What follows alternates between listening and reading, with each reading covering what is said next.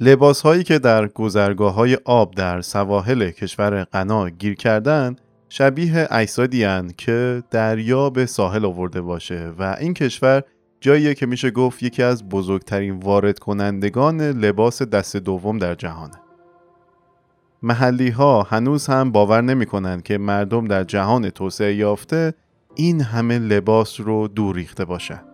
در ساحل چورکور در قنا که نزدیک آکرا پایتخت این کشوره بسته های بسیار بزرگ لباس که لایه لایه به هم فشرده شدن مثل کوه شدن و از گوشه های این کوه صندل و کیف و لباس بیرون زده.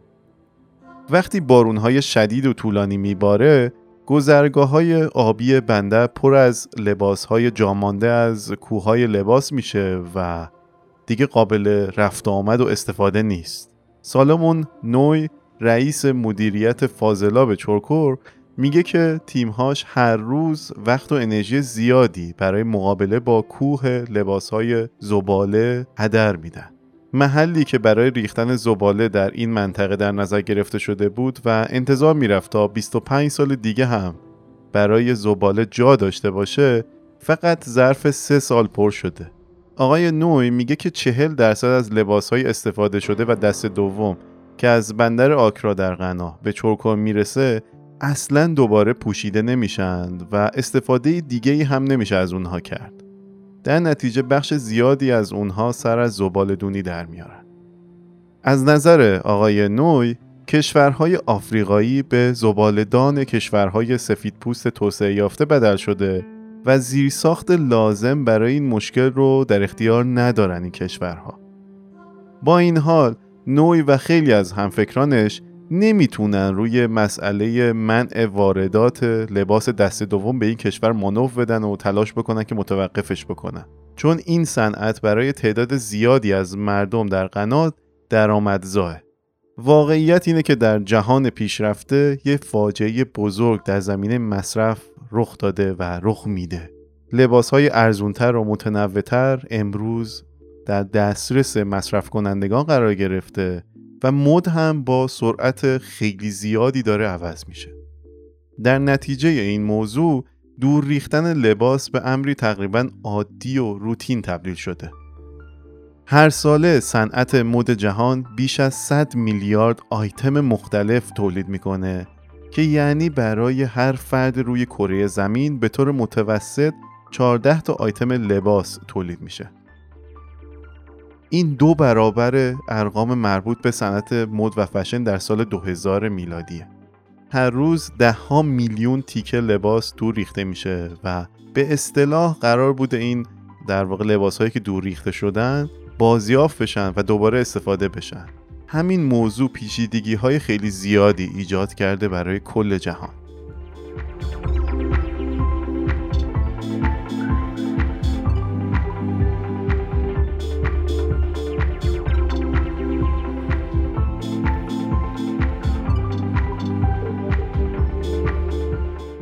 سلام به تیم چه پلاس خوش اومدیم من سینا موسوی هستم.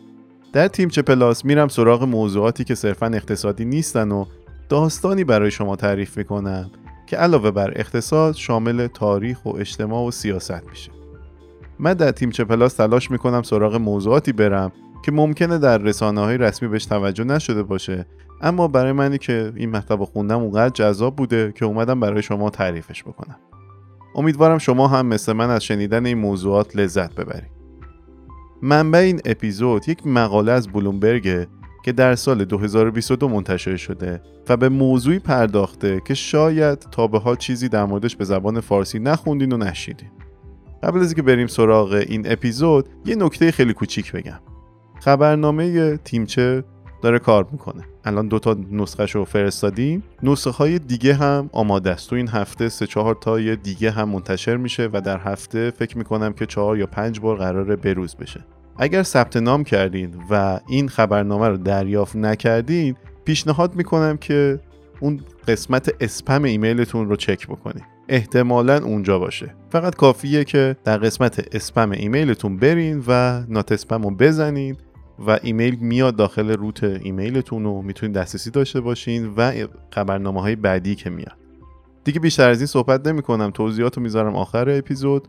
بریم سراغ این داستان.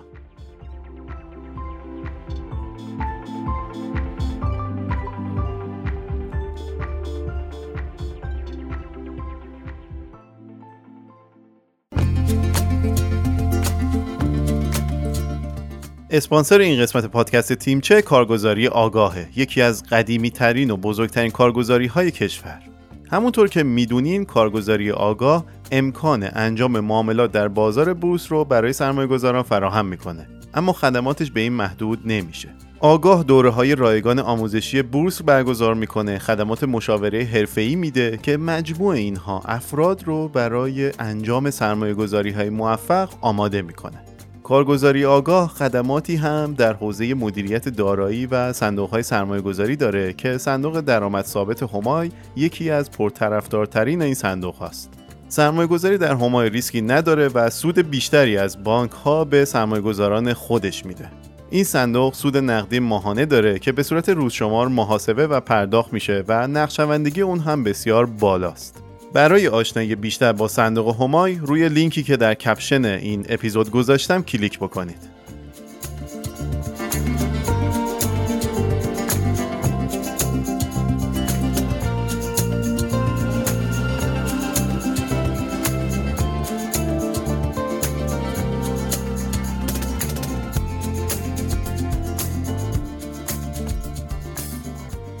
واقعیت امروز اینه که اکثر لباس ها رو نمیشه بازیافت کرد. چون تکنولوژی و زیرساخت لازم برای انجام این کار وجود نداره. معمولا لباس های استفاده شده وارد زنجیره جهانی لباس های دست دوم میشن که تا حدی عمر لباس و استفاده از اونها رو بیشتر می‌کنه. همچنین بخشی از این لباس ها به عنوان دستمال نظافت، پرکننده تشک و مبل یا مواد اولیه آتشزا استفاده میشن و مورد استفاده قرار می‌گیرن.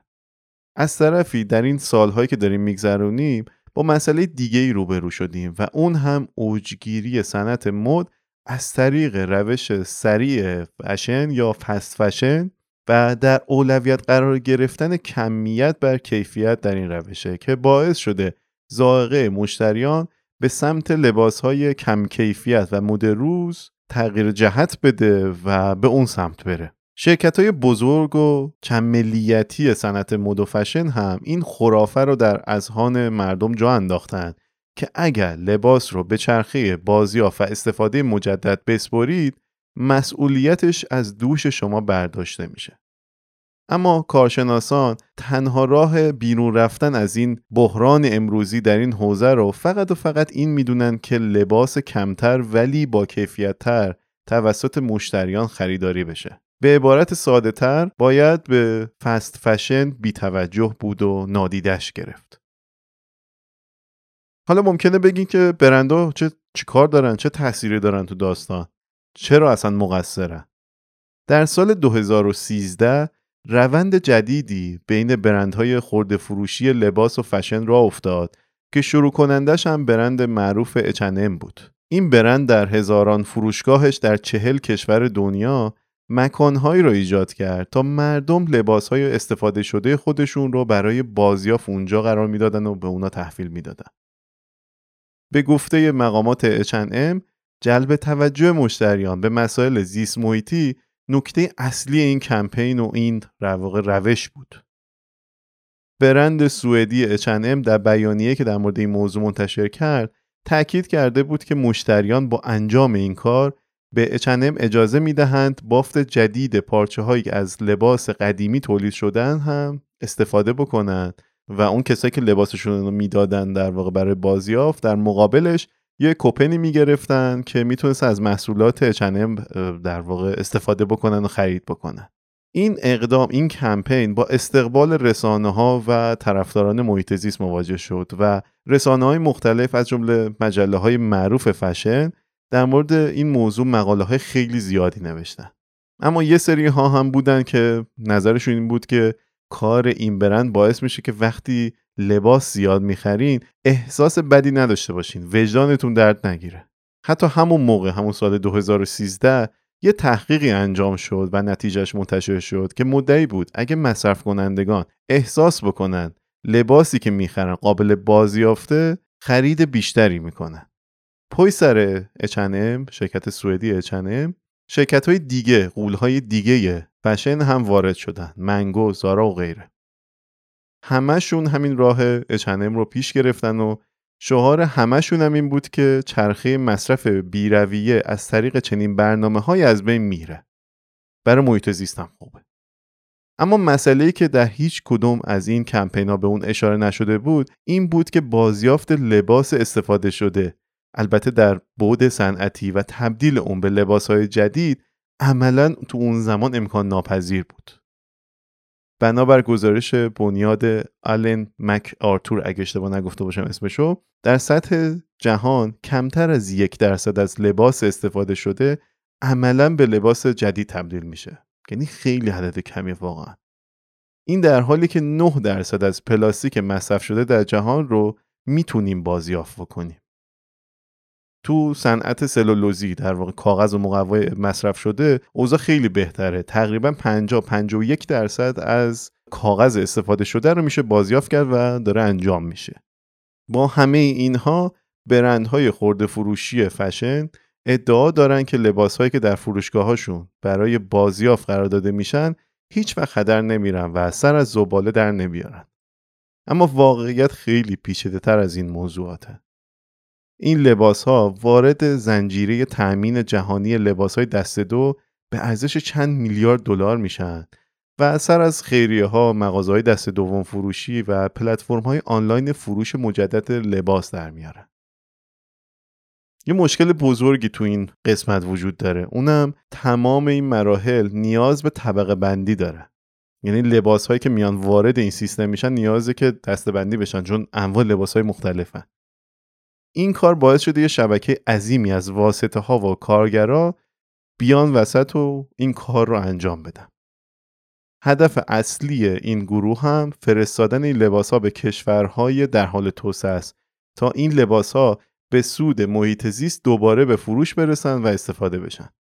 چون میشه گفت که منابع کمتری در قیاس با بازیافت مورد استفاده قرار می‌گیره و احتمالاً به محیط زیست کمتر آسیب می‌رسه. تو گزارش بلومبرگ گفته که هیچ راه مشخص و مدون و در واقع روشنی برای دنبال کردن سرنوشت لباس های دست دوم وجود نداره. مارک بروز اسمیت رئیس شبکه جهانی بازیافت که فقط در انگلستان و ایلند سالانه به پردازش 400 میلیون دست لباس مشغول هستند در این خصوص میگه که تمام لباس ها چه نوع چه دست دوم در نهایت از سر از زباله در میارن بهترین راه اما اینه که لباس ها مدت طولانی تری تو چرخه بمونن و استفاده بشن. شبکه TRI بخشی از تجارت پررونق لباس مستعمل و دست دوم تو جهان داره. این شرکت این شبکه میاد این لباس ها رو می‌خره از برندها. اونا رو تبدیل به کالای دیگه می‌کنه. کار اصلی در TRI طبقه بندی لباس ها و بسته بندی فشرده اونها در وزن های یک تونیه. این بسته ها این بسته های تونی که گفتم تو کانتینرها بارگیری میشن و به نقاط مختلف دنیا فرستاده میشن. لباس های مستعملتر اونایی که قابل استفاده نیستن به عنوان ماده خام در امور دیگه مثل تولید کفپوش، تشک و مواد اولیه برای تولید مبل استفاده میشن. لباس هایی که از نخ یا پشم خالص درست شده باشن ممکن استفاده دیگری هم داشته باشن اما لباس های دست دو هنوز هم امکان استفاده دارن توی این اما در این محله لباس های دست دوی هم هستن که خیلی ارزشمندن. تو این شبکه در واقع تجارت جهانی خیلی پول خوبی دارن. منظورم چیه؟ مثلا لباس هایی که توسط چهره های مشهور به خیری اهدا میشه یا در فروشگاه ها پس داده میشه. یا در برنامه های محافظه لباس وارد این شبکه شدن. این لباس ها ارزش خیلی بالایی دارن. بیشتر از اون لباس اون برند و اون کسی که ازش استفاده کرده باعث شد که ارزشش بره بالا. حتی یه سری از این لباس ها لیبل هم هنوز دارن یعنی اینقدر نوع هستن. و به عنوان لباس vintage طرفداران خیلی زیادی دارن و به صورت آنلاین خرید فروش میشن. کسب و کار در این حوزه لباس دست دوم خیلی رقابتی و خیلی هم پر رونقه. با این حال سودی که از این business به صورت جهانی به دست میاد نقاط ضعف خیلی زیادی رو باید پوشش بده. از جمله که تغییر در ارزش واحدهای پولای مختلف تو جهان خیلی روش تاثیر می‌ذاره. افزایش هزینه های ارسال و حمل و نقل جهانی و این داستان ها و البته تغییر ترند فشن در سطح جهان ممکنه باعث بشه که اون لباس دیگه ارزش نداشته باشه. یه توضیح کوچیک بدم این وسط. به طور مثال ریال ایران ارزشش تو همین مدتی که گذروندیم توی همین یکی دو ماه خیلی زیاد افت کرده. این لباس های دست دومی که اگه تو اینستاگرام و فروشگاهاشو دیده باشین این بسته های 100 کیلویی و یه تونی خیلی دیده میشه. لباس های دست دوم خیلی الان رو بورسه وقتی که خریداری میشه تا بیاد ریاله برگرده دوباره تبدیل به دلار بشه ارزش پول سقوط می‌کنه و این در واقع این شرکت ها ضرر می‌کنه این وسط. از طرفی هم به خاطر بحران در واقع زنجیره تامین هزینه های ارسال و حمل و نقل جهانی هم خیلی بالا رفته و خب اثر خیلی زیادی رو قیمت می‌ذاره. از طرفی تغییر ترندهای مد هم خیلی تاثیر داره. یه زمانی شلوارهای خیلی گشادی مد بود که همه هم استفاده می‌کردن ازش. اما بعد از چند سال اصلا دیگه پوشیدن اون لباسه زیاد جذابیتی برای هیچ کس نداره و خب این باعث میشه که اون لباسه از چرخه سوداوری خارج بشه و یه جورایی سود این شرکت ها و این شبکه ها رو کم بکنه. خیلی از فعالان این عرصه میگن که در سالهای اخیر دردسرهای سوداوری کسب و کار البسه دست دوم یا لباسهای دست دوم خیلی زیاد شده. کیفیت لباس ها امروز خیلی رو به کاهش رفته و خیلی لباس ها بعد از چند بار شستشو دیگه اصلا قابل استفاده نیستن چه برسه به فروش. از همه بدتر از این که ترکیبی از مواد ارزون و مصنوعی در ساخت لباس ها استفاده میشه که امکان استفاده مجدد یا بازیافت رو پایین میاره. نکته مهم بعدی اینه که بازار به شدت اشباه شده و تولید لباس ارزون توسط کشورهایی مثل چین با سرعت ادامه داره. دیگه نمیصرف آدما برن لباس دست دوم بخرن. لباس از چین میاد قیمتش پایین تر به همین دلیل لباس های نو با سرعت هرچی بیشتری دارن جانشین لباس های دست دوم میشن. در کاندلا که یک منطقه اقتصادی ویژه در ایالت گجرات در غرب هنده اگه اسم رو اشتباه نگفته باشم اگه اشتباه گفتن کامنت بهم بذارین و بگین. حجم بسته های لباس مستعمل و دست دو اینقدر زیاده که از جری سقیل برای جابجاییشون استفاده می‌کنن. محلی که این بسته های بزرگ باید دسته بندی بشن این خبرنگار بلومبرگ رفته صحبتی باشون کرده. دیده که 400 تا کارگر زن دارن اونجا کار می‌کنن و هر کدوم از این 400 نفر تقریبا روزانه نزدیک به 5000 تا لباس رو دستبندی می‌کنن و بسته بندی می‌کنن معیار این 400 نفر هم میزان دوام آوردن و تمیز بودن لباس هاست. زنانی که در این مرکز کار می‌کنن در گرمای شدید هند با سرعت به دستبندی لباس ها مشغولن. در این منطقه دو تا مرکز دستبندی لباس وجود داره که سالانه نزدیک به 5440 تن لباس دست دوم رو دستبندی می‌کنن. خیلی عدد بزرگه واقعا. زنانی که اینجا کار می‌کنن رده های در واقع مختلفی هم دارن. حرفه ترین های اونها رو می‌تونن لباس رو ظرف چند ثانیه بررسی و دستبندی کنن. اونا خرابی احتمالی لباس و جنس اونو می‌بینن حتی به کیفیت دوخت هم توجه می‌کنن. مانیشا لالجی چاودا اگر اشتباه نگفته باشم اسمشو که یکی از حرفه‌ای ترین کارگران تو این مرکزیه که خبرنگار بلومبرگ رفته در هر دقیقه می‌تونه 15 تا تیشرت رو دستبندی بکنه. مهارت و غریزه انتخاب این کارگرا در واقع تعیین کننده ارزش اقتصادی هر تیکه از اون لباسه. اینکه میشه اون لباس دوباره پوشید و استفاده کرده دوباره فروختش یا باید دورش انداخت. هند به عنوان یکی از بزرگترین تولید کنندگان صنعت نساجی در دنیا ممنوعیت سفت و سخت خیلی بزرگی برای ورود منسوجات و لباسهای دست دوم داره. استدلالش هم حمایت از صنعت نساجی داخلیه. میگه که خب از در واقع تولیدات خودمون استفاده بکنیم به جای که دست دوم بیاد. اما دولت هند برای منطقه ویژه اقتصادی کاندلا استثنا قائل شده و مجوز ورود این منسوجات رو فقط با یک شرط قبول کرده و داده اونم این که فقط برای دستبندی و صادرات مجدد این لباس ها وارد هند بشن کاندلا یه بندر خیلی بزرگه در ساحل دریای عربی قرار گرفته و مرکز مهمی برای صادرات به کشورهای آفریقایی. در کاندلا بعد از دستبندی لباس های مستعمل اونها رو با ماشینالات مخصوص پرس می‌کنن و برای صادرات آماده می‌کنن.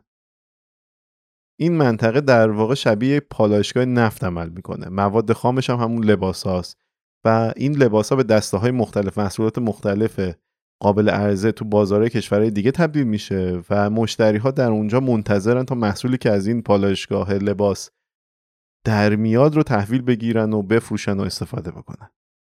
به طور مثال کفشای پاشنه بلند دست دوم در اروپای شرقی و برخی کشورهای آمریکای جنوبی بازار خیلی پررونق و خوبی داره. یا جنس کشمیر خالص دست دوم تو ایتالیا مشتری زیادی داره. رو سر دست می‌زنم مثلا می‌زنم می‌برم واقعا. فروشش هم خیلی خوبه. لباس بچه تو نقاط مختلف جهان مشتری داره. فرق نمی‌کنه کجا باشه. اما مثلا شلوارهای مردانه از جنس پلی استر بازار چندانی نداره خیلی نمیخوانشون. لباس های ساز خیلی بزرگ هم فقط در آمریکا طرفدار داره و فروش میره. در استرالیا از لباس های مستعمل به عنوان دستمال های نظافت استفاده می‌کنن. در نهایت همه اینا که جدا شد بدترین و مستعملترین منسوجاتی که میمونه اون ته داستان هم به شهری به اسم پانیپات در نزدیک دهلی ارسال میشه پایتخت هند و از اونا برای ساخت پتو استفاده می‌کنن دیگه حالا ببینید چه پتویی قرار ساخته بشه. همه اینایی که گفتم رو در نظر داشته باشین. اما یه فرهنگی در صنعت مد و فشن وجود داره. اونم این که مصرف کننده باید ناراحت و ناخشنود باشه. یکی از ماندگارترین و معروفترین جملات و سخنانی که در صنعت فشن در موردش همیشه صحبت می‌کنن و همیشه هم در موردش در واقع ارجاع میدن به این سخنان در دهه 1950 تو یکی از فروشگاه های فروش لباس در نیویورک توسط ارل پاکت میلیونر صنعت لباس مطرح شد. این آقای پاکت گفته که کار ما این است که حس ناخشنودی را در مصرف کنندگان به وجود بیاوریم تا او بیشتر بخرد. این صحبتی که این آقای پاکت کرده به این نکته اشاره داره که صنعت فشن همیشه باید به دنبال راههایی برای تغییر سریعتر مد باشه تا مشتریا دائما حس بکنن که باید لباس جدیدتری بخرن. تو چند دهه گذشته شاهد افزایش قدرت خرید مصرف کنندگان و البته پشت سر اون افزایش تولید محصولاتی هستیم که ارزونتر به بازار عرضه میشن این رویه اصلا یه هنجار شده تو صنعت مد و فشن و خیلی مورد توجه این موضوع. الیزابت کوهن تاریخ نگار دانشگاه هاروارد در این خصوص میگه که شرکت ها راههایی پیدا کردند که مشتری به صورت دائمی خرید بکنه. یعنی لباس ها دوام کمتری دارند در نتیجه تقاضا برای کالای نو افزایش پیدا می‌کنه. یه زمانی اگه حالا اینو تو پرانتز دارم میگم. یه زمانی اگه زمان بچگی خودمون رو نگاه بکنیم لباس ها کیفیت بهتری داشتن. کفشی که میخریدیم همینقدری که الان داریم پول میدیم حالا با نسبت دلار و این داستان ها و حقوقی که می‌گیریم خیلی بیشتر عمری کردن. اما الان اینجوری نیست. الان خیلی سخت پیدا میشه این مدل لباس هایی که قبلا بودن. اونم به خاطر اینه که می‌خوان شما کفشی که می‌خری زودتر خراب بشه لباسی که استفاده می‌کنی زودتر خراب بشه که دوباره بریم بخری این یعنی احساس نیاز بکنیم به خرید لباس بیشتر. اونم سالانه و حتی در سال چند بار. دقیقا همین جای تاریخه که مفهوم فست فشن متولد شده. مهمترین برند و بزرگترین برند که سردمدار این موازارم هست و در این راستا فعاله زاراه. زارا یک کمپانی بزرگه که اصلیتش اسپانیاییه. چند صد میلیارد دلار هم ارزش داره. این برند با سرعت لباس های جدید و مدل های جدید رو وارد فروشگاه های تو کل دنیا می‌کنه و بعد یه سیستمی داره که خیلی جذابه. اونم که هر سی روز کل آیتمای فروش نرفته از فروشگاه جمع می‌کنه و یه سری لباس جدید و محصولات جدید میاره.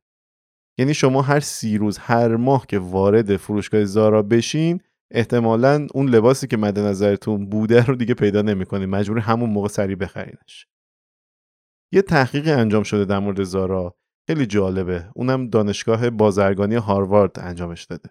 این تحقیق نشون میده که مشتریان زارا به صورت متوسط سالانه 17 بار به فروشگاه زارا سر می‌زنن که خیلی عدد زیاد و حیرت آوریه این موضوع برای برندهای دیگه که حالا فست نیستن و یه جورایی رقیبای سنتی زارا محسوب میشن چهار باره. شما تفاوت رو ببینید.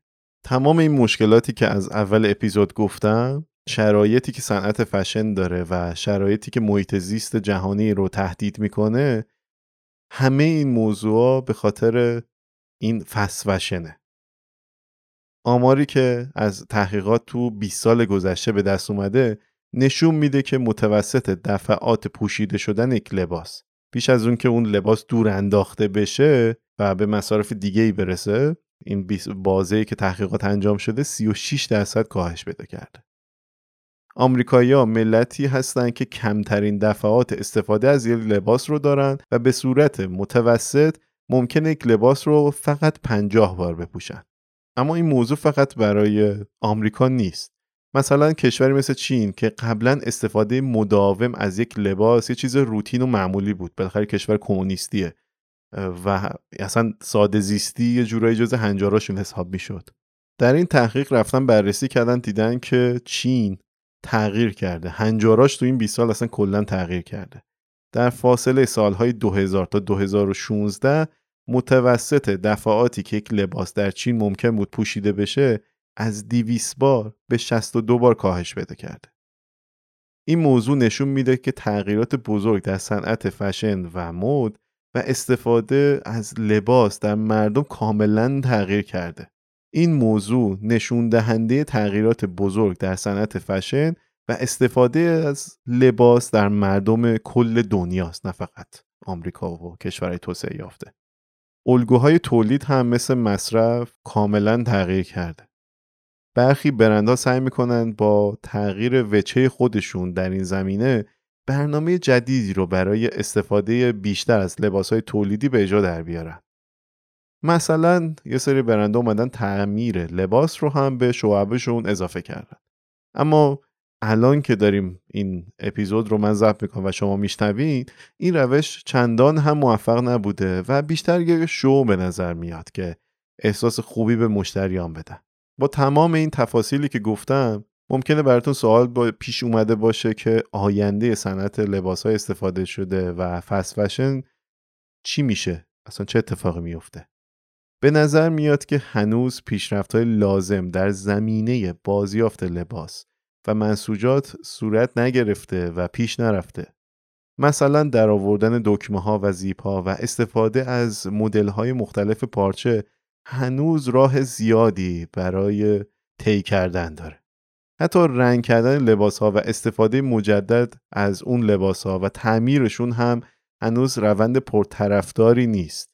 با این حال برخی شرکت ها در این حوزه فعال شدند و از روش های محیط زیست پسندتری استفاده می‌کنن یا یه سری شرکت ها اومدن منسوجات و لباس هایی که تولید می‌کنن رو به مواد شیمیایی اولیهشون مثلا پلاستیک و پلی استر تبدیل می‌کنن تا از اونها دوباره استفاده بکنن. اما این روند هنوز در قیاس با بازیافت پلاستیک و مقوا و کل محصولات دیگه خیلی عقب موندگی داره و درصدش خیلی پایینه. به قول یکی از فعالان این حوزه که توی مقاله در موردش صحبت کرده مثل اینه که بخوای تخم مرغ رو که نیمرو شده و تو بشقاب قرار گرفته رو دوباره به پوستش برگردونی و بگی که چه اتفاقی نیفتاده. تازه این یه مشکل دیگه هم وجود داره. تو لباسهایی مثل جینهای کشی و لباسهای ورزشی این موضوع بازیافت سختتر هم هست. چون چون مواد شیمیایی مختلفی برای تولید اونها استفاده میشه که بازیافتشون رو یه کابوس خیلی بزرگی تبدیل می‌کنه. تقریبا میشه گفت که قابل بازیافت کردن نیستن. با این حال پیشرفت در عملکرد کارخونه های بازیافت باعث شده که امیدواری ها به بهبود اوضاع در بازیافت لباس ها منسوجات بالا بره و امیدها بیشتر بشه. اما امروزی که داریم اینجا زندگی می‌کنیم و نفس می‌کشیم هزینه ها و منابعی که باید برای این کار صرف بشه به صرفه نیست و هنوز اونقدی هم شک نگرفته. شاید در آینده اتفاق بیفته اما امروز نه. مرسی که من تا اینجا همراهی کردین. چند تا نکته بگم. یکی اینکه از اسپانسر این اپیزود کارگزاری آگاه و صندوق همای خیلی متشکرم. شرکت هایی که اسپانسر پادکست میشن برای من یه جریان کوچیک درآمدی درست می‌کنن که من از اون درآمد کوچیک برای ساخت برنامه های بیشتر و در واقع بالا نگه داشتن این سیستمی که الان درست کردم استفاده می‌کنم.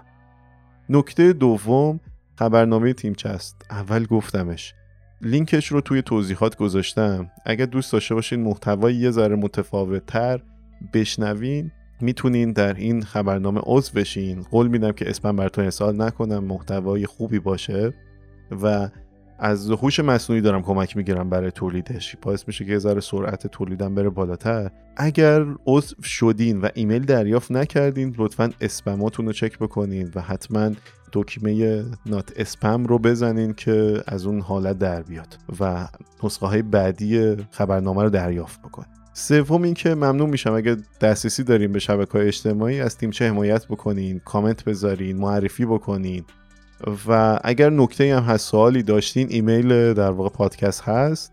اونجا می‌تونین ایمیل بر من بزنین یا کامنتاتون رو توی جایی که میشنوین پادکست بر من بذارین که من حتما سعی می‌کنم بهتون جواب بدم. تا دو هفته دیگه فعلا خداحافظ.